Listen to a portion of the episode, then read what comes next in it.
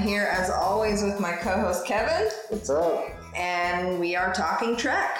Here we are Star Trek Discovery, Episode 2 Battle at the Binary Stars. So, this episode um, starts off exactly where Episode 1 abruptly ended. It starts with the Klingon fleet uh, warping into um, Shenzhou's territory. Um, so you see all the ships come in. I thought that was amazing. They did a really good job with that. We immediately go into a backstory. Hold on, you sounded like you needed to say something there. I did. I liked it, but those ships were not your classic bird of prey. Yeah, I mean, it didn't have to be the green bird of prey from A Voyage Home, but it, it there was no like bird of prey. I know, and and you know, we didn't really talk about this in episode one. Um, one of their ships has cloaking technology, which at that time did not exist, or at least was unheard of. So, um, you know, possibly this is their first go round with the cloak. So, yes, their ships are different. Yes, you know, we talked about it a lot um, in in our first episode, in our first podcast. The Klingons are different. Um, but let's talk about um, the little flashback sequence we get to see um, Burnham's first day uh, aboard this ship. Um, Sarek brings her aboard. She is very Vulcan. You know, she's trying her hardest to be Vulcan because she spent so much time away from humans.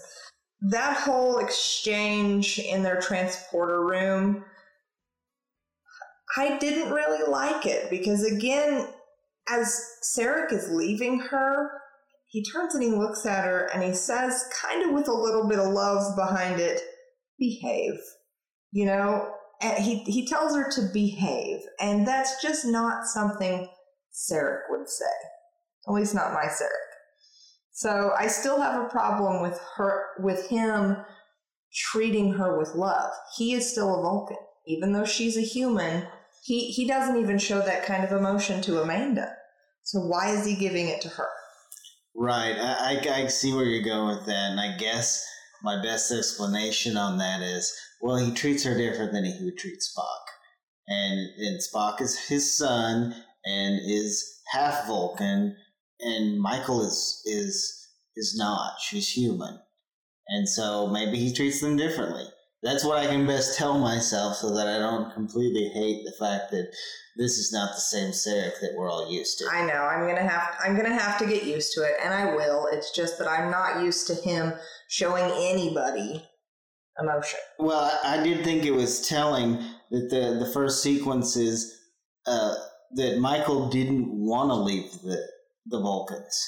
That's She- a very good point. She, she wanted to stay with the Vulcans, and you remember Spock totally did not want to stay in the Vulcan Science Academy. He left. So That's I thought true. that was kind of telling about how different their their mindsets were. That's true. That's very true. Um, they're they're making um, Michael and Spock two very different creatures. So it will be interesting to see if the, if we ever get to see them cross paths. Um, so another thing um, in the opening sequence of episode two, um, Michael comments about the transporter technology aboard the Shenzhou. And that gives the captain the ability to talk about why the hell this ship doesn't look like the Enterprise. The issue I had was that this is set a decade before the original series and a hundred years after Star Trek Enterprise, and your ship looks like the ship from the Enterprise. Your crewmen's uniforms look more like the uniforms from Star Trek Enterprise. They it all looks more like Enterprise than it does the original series.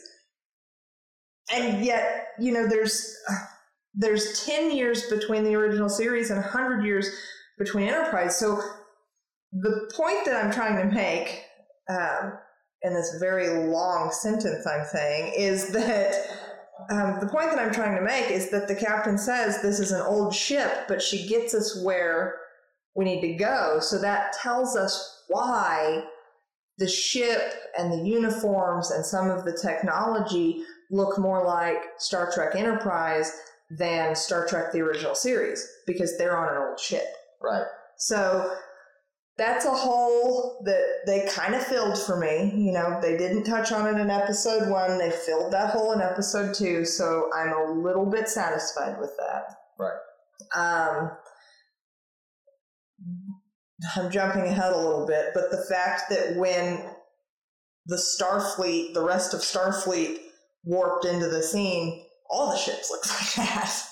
So, you know, so they filled the hole, but then again, they didn't. So are they saying that at this point in time, the Enterprise is the newest ship in the fleet? Maybe that is what they're saying. Right. Wasn't it the newest ship in the fleet? Right. You know, in the uh, most recent movie, um, they're essentially still working on it. Well, that's When- true. That when, when Kirk comes onto the ship. That is very true. That's a very good point. But don't mix Prime and Kelvin timelines. You can't do that. This is prime timeline. This is Prime timeline. This is not Kelvin timeline. So, Right. That makes sense. so I'm I'm okay with the fact that things don't look as they should. I guess. Um, I talked a little bit about it in episode one. I still haven't um, read the book that I'm that I'm getting. That's supposed to fill a lot of these holes for me. Star Trek Discovery: Desperate Hours. They talk about okay, this is ten years before we see our um, our crew aboard the Enterprise in the original series. But if you remember correctly, there was an episode of the original series. It was a two-parter called The Menagerie. And in that in those two episodes, they used the unaired pilot um, as kind of a flashback sequence to when Spock served under Pike on the Enterprise. Right. And so their uniforms still look very, very different than what we're seeing in Discovery. And um, I was crawling around on Reddit and somebody mentioned that, hey, maybe those uniforms are specific to Constellation class starships. Right. Because they could have different uniforms for different classes of starships. Exactly. So y- you see, not only um, not only is um, not only are the writers of the show the writers of the writer of this book that I'm going to read, but also you know your fans. They're filling in these holes. Everybody's making this okay. We're going to get through this. Um, we're going to get through all the little discrepancies and really enjoy this show. All right, so now we're back to uh, Kevin's favorite part, um, the Klingon speaking in Klingon. Right? Um, and you see, um, you see him talking to some of the houses that have answered the call of the beacon. Um, uh, they're trying to get them to stand together uh, against Starfleet. Um, and uh, then we go into this pretty epic battle sequence. Right. And you know, my couple of thoughts on the Klingons there. I mean, they were just a couple of tiki torches and bad haircuts away from being the alt right people in Charlottesville. Am I wrong there? I mean, their their message was we want to keep our individuality. We don't want to be around the the Vulcans and the humans and the uh, was Andorians and and it was like very very alt right sort of uh, rally cry there. And I can't help but think that the writers of this had that in mind. Yeah, yeah, I think you're right. You know, I kept I kept thinking about, you know, when is a Klingon ever worried about their indivi- individuality? Well, you know, as soon as I say that out loud, um, Undiscovered Country, when Kronos was destroyed, you know, the Klingons were worried that their um, their people were going to get taken over. Right. But that was that was a, that was a few Klingons, you know. Um, just like I think we're seeing here, I think I think we're seeing Right. You're seeing a subset of, uh, Yes. of the Klingons. yes, You're seeing some sort of leader rise up and give legitimacy to their alt right views. right, very you know apropos to Yeah, these. that, that's these very days. good. That's very good. So, so we get into this epic battle sequence. We see Michael Burnham, who is trapped in the brig, which is a very uh, Kelvin timeline brig. Um, True. I like it though. I, I think it's a good design.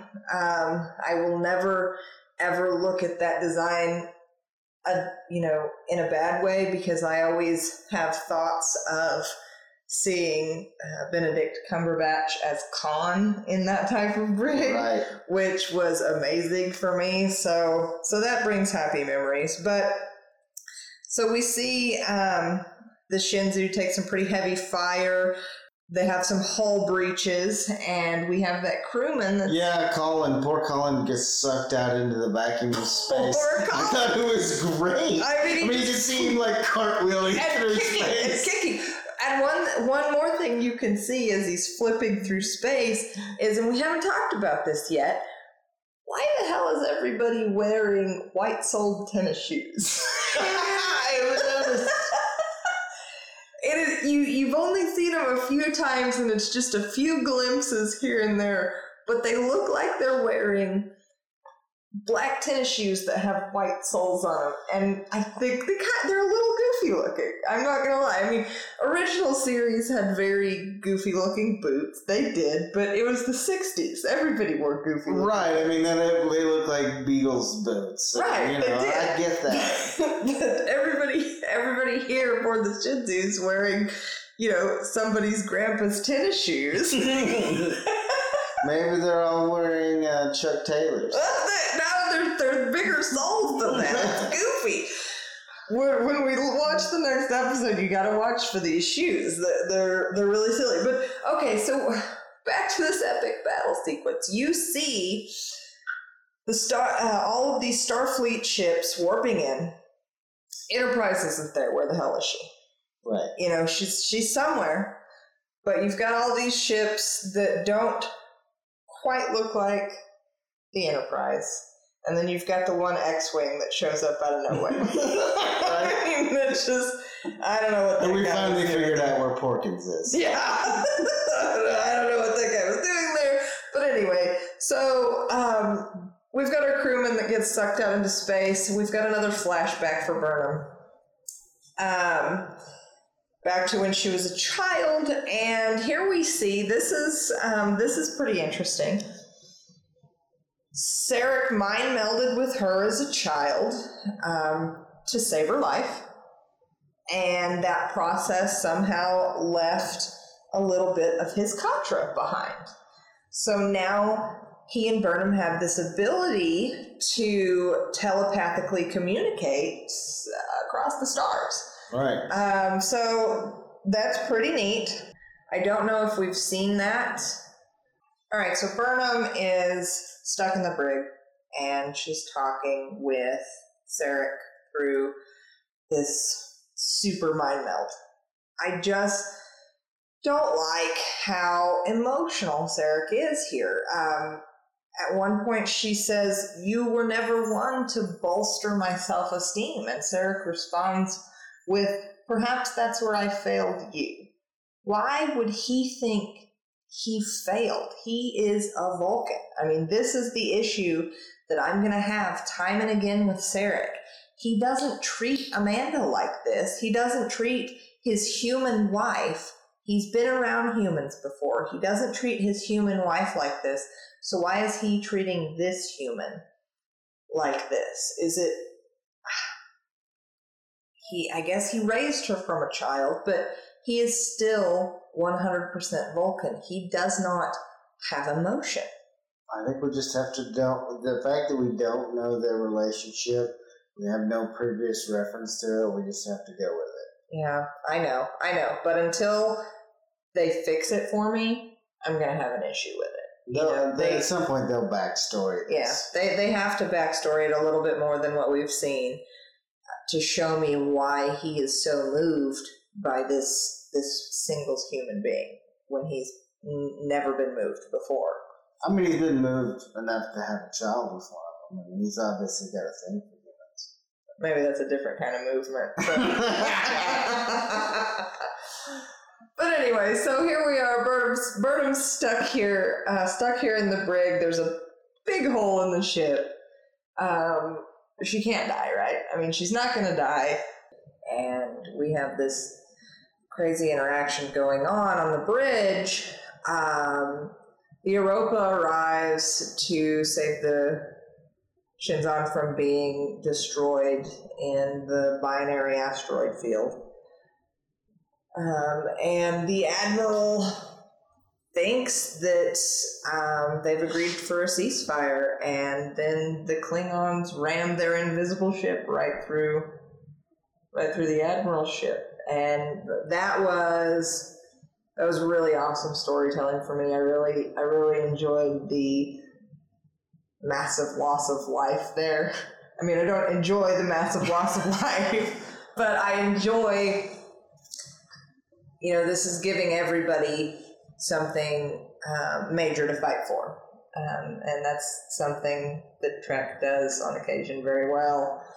Um, they've just made a martyr out of how many hundreds of people on the Europa um, who self destructed to try to destroy the Klingon flagship. I mean, what did what did you think about what did you think about all of that? Was it was it necessary? I mean, we're seeing I'm jumping ahead of myself here, but we're seeing a lot of our key players in the first two episodes. Um, they're obviously not going to be back for the third. Right. I think I think that's the point. Is I think uh, our key character might be stuck in uh, a brig uh, on a deck that's been has a hull breach. So we'll we'll see. I mean, the admiral uh, obviously uh, blew up the Europa and is probably done. And you know, Yeah, they. I mean, they could have jettisoned um, on the other side of the ship, but that was pretty, uh, pretty quick circumstances there. So we'll see. I the admiral was kind of cocky, in my opinion, anyways. yes, I wasn't actually all that sad to see him go. So Yeah, me neither. Me neither. So engaging the ethical protocols while in the brig, I thought was uh, was a pretty neat way to escape jail. Yes, that was my second favorite part of this episode. I mean, it was awesome. Uh, she out logics the computer. I know, which is great, and she's human. I mean, you expect that from your your Spocks and your Sareks and everything. Right. So it's neat to see. I mean, I know that she was raised with the Vulcans or whatever, but she did. Though that's a very good way to put it. She outlogicked the computer so it would ethically save her life. Yep. Uh, and and that was really neat. It was also shot very well. Um, I'm really enjoying um, the camera work that they're giving to us.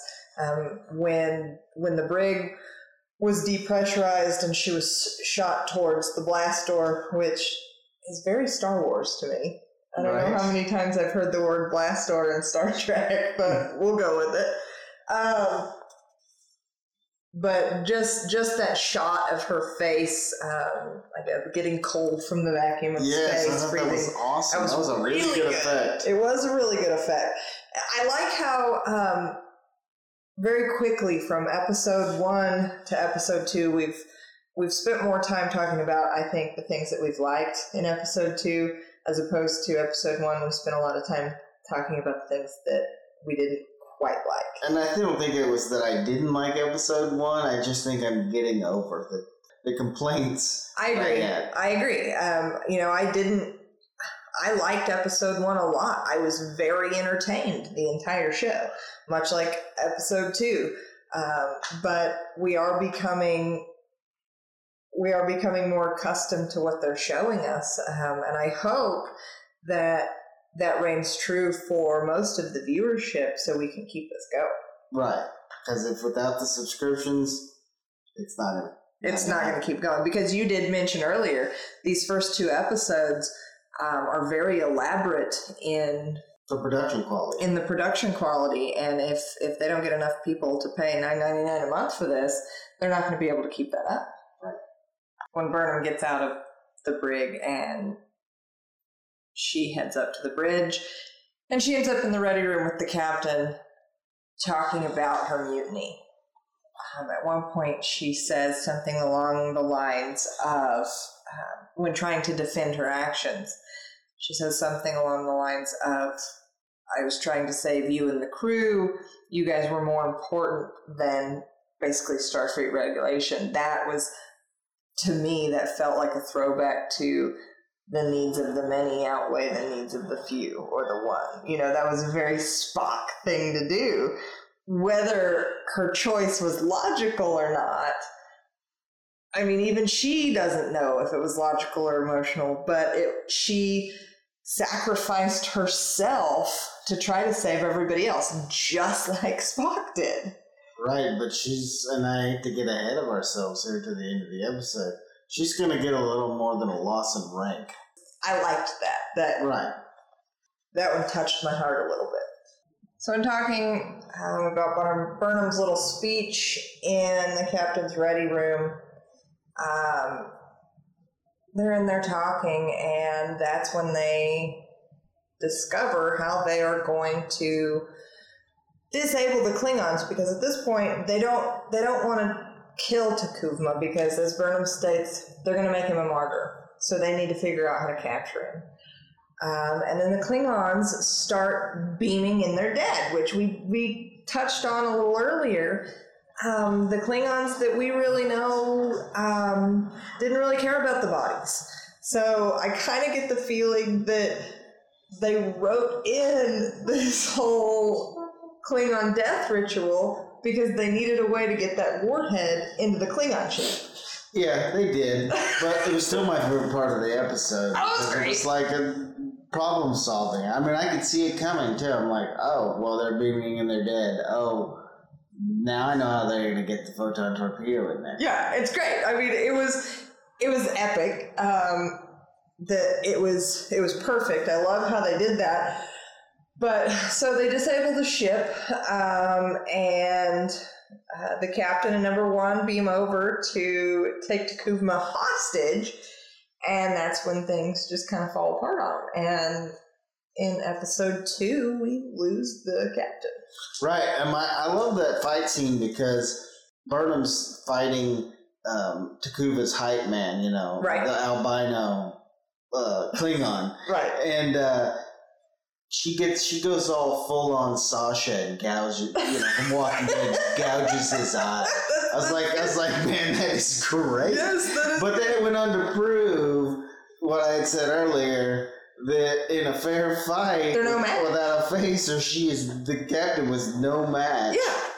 for the for a Klingon. Yeah, the Klingons are warriors. They are going to best you hand to hand every single time.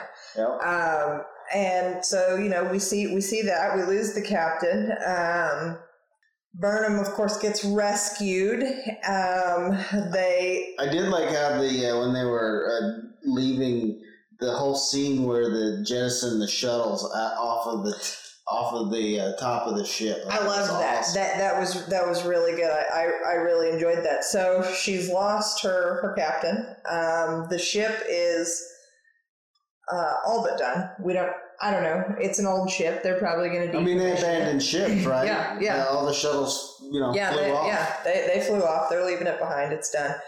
Um, and then episode two wraps up, um, you know, with her trial. Right, which, you know, a couple of things about the trial that bothered me. A, every other, like, you know, disciplinary hearing we've ever seen is in, in front of the, the full council, and they, like, have the whole Sure. academy there. And you get to face your accuser. right? You know, the fact that they had um, these three uh, these three Shadowy people figures? shadowed, um, you know that I didn't like that. Um, and I'm pulling back. Let's talk about the original series episodes, the the menagerie, when Spock gets put on trial for treason uh, due to his actions in that ep- in those two episodes. They pull in three high-ranking officers uh, to be the judges of his trial. So, you know, I have to kind of think that guy in the middle is that Captain Pike. You know, you don't see his face, but they give him that very Captain Pike hairdo that we've all seen. Right. And so, you know, here I am. I'm constantly looking for tie ins between our Discovery and our original series. So, you know, maybe that is Captain Pike. But yeah, I did I didn't like how they were shadowed. Um and and you're right, there was no audience. There's al- there's always an audience. you Right. know? And and how many times have you actually seen in the Star Trek universe someone go to prison? Right.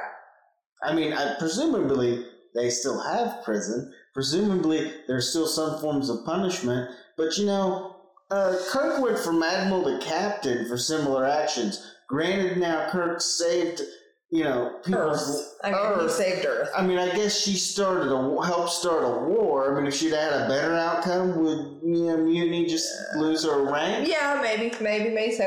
Um, you know, Not life in prison. So I'm thinking um, Star Trek Voyager. I want to say um, they had a a crewman that was in prison. Right. Um, Tom Tom Paris. He was in prison, I believe. Okay. Um, so you know that. So it doesn't happen that often, but it's it still does happen. But I think that's the premise of the story going forward. From what I've seen of the next week's episode, that is the premise. is that Yes. She, and that's where the rest of I think the regular cast is going to come in. So these these two episodes were just set up. Right, right. So we're going to see her kind of continually fighting against her past as this series progresses. Right, and she's this weird mix of Vulcan logic and human emotions, and and both of them aren't necessarily serving her well. Right, right. It's a struggle, and it's always going to be a struggle. So hopefully, um, we will obviously get to meet some interesting new people in episode three. Um, I hope that any listeners that we have out there continue to enjoy it and watch along with us um, as we go through Star Trek Discovery. Again, a big shout out to Amanda Lynn Photography of Oklahoma City for making this podcast possible with the donated equipment. Kevin, thanks for sitting here and enjoying another, another evening with me. Um, I'll see you next week. See you next week.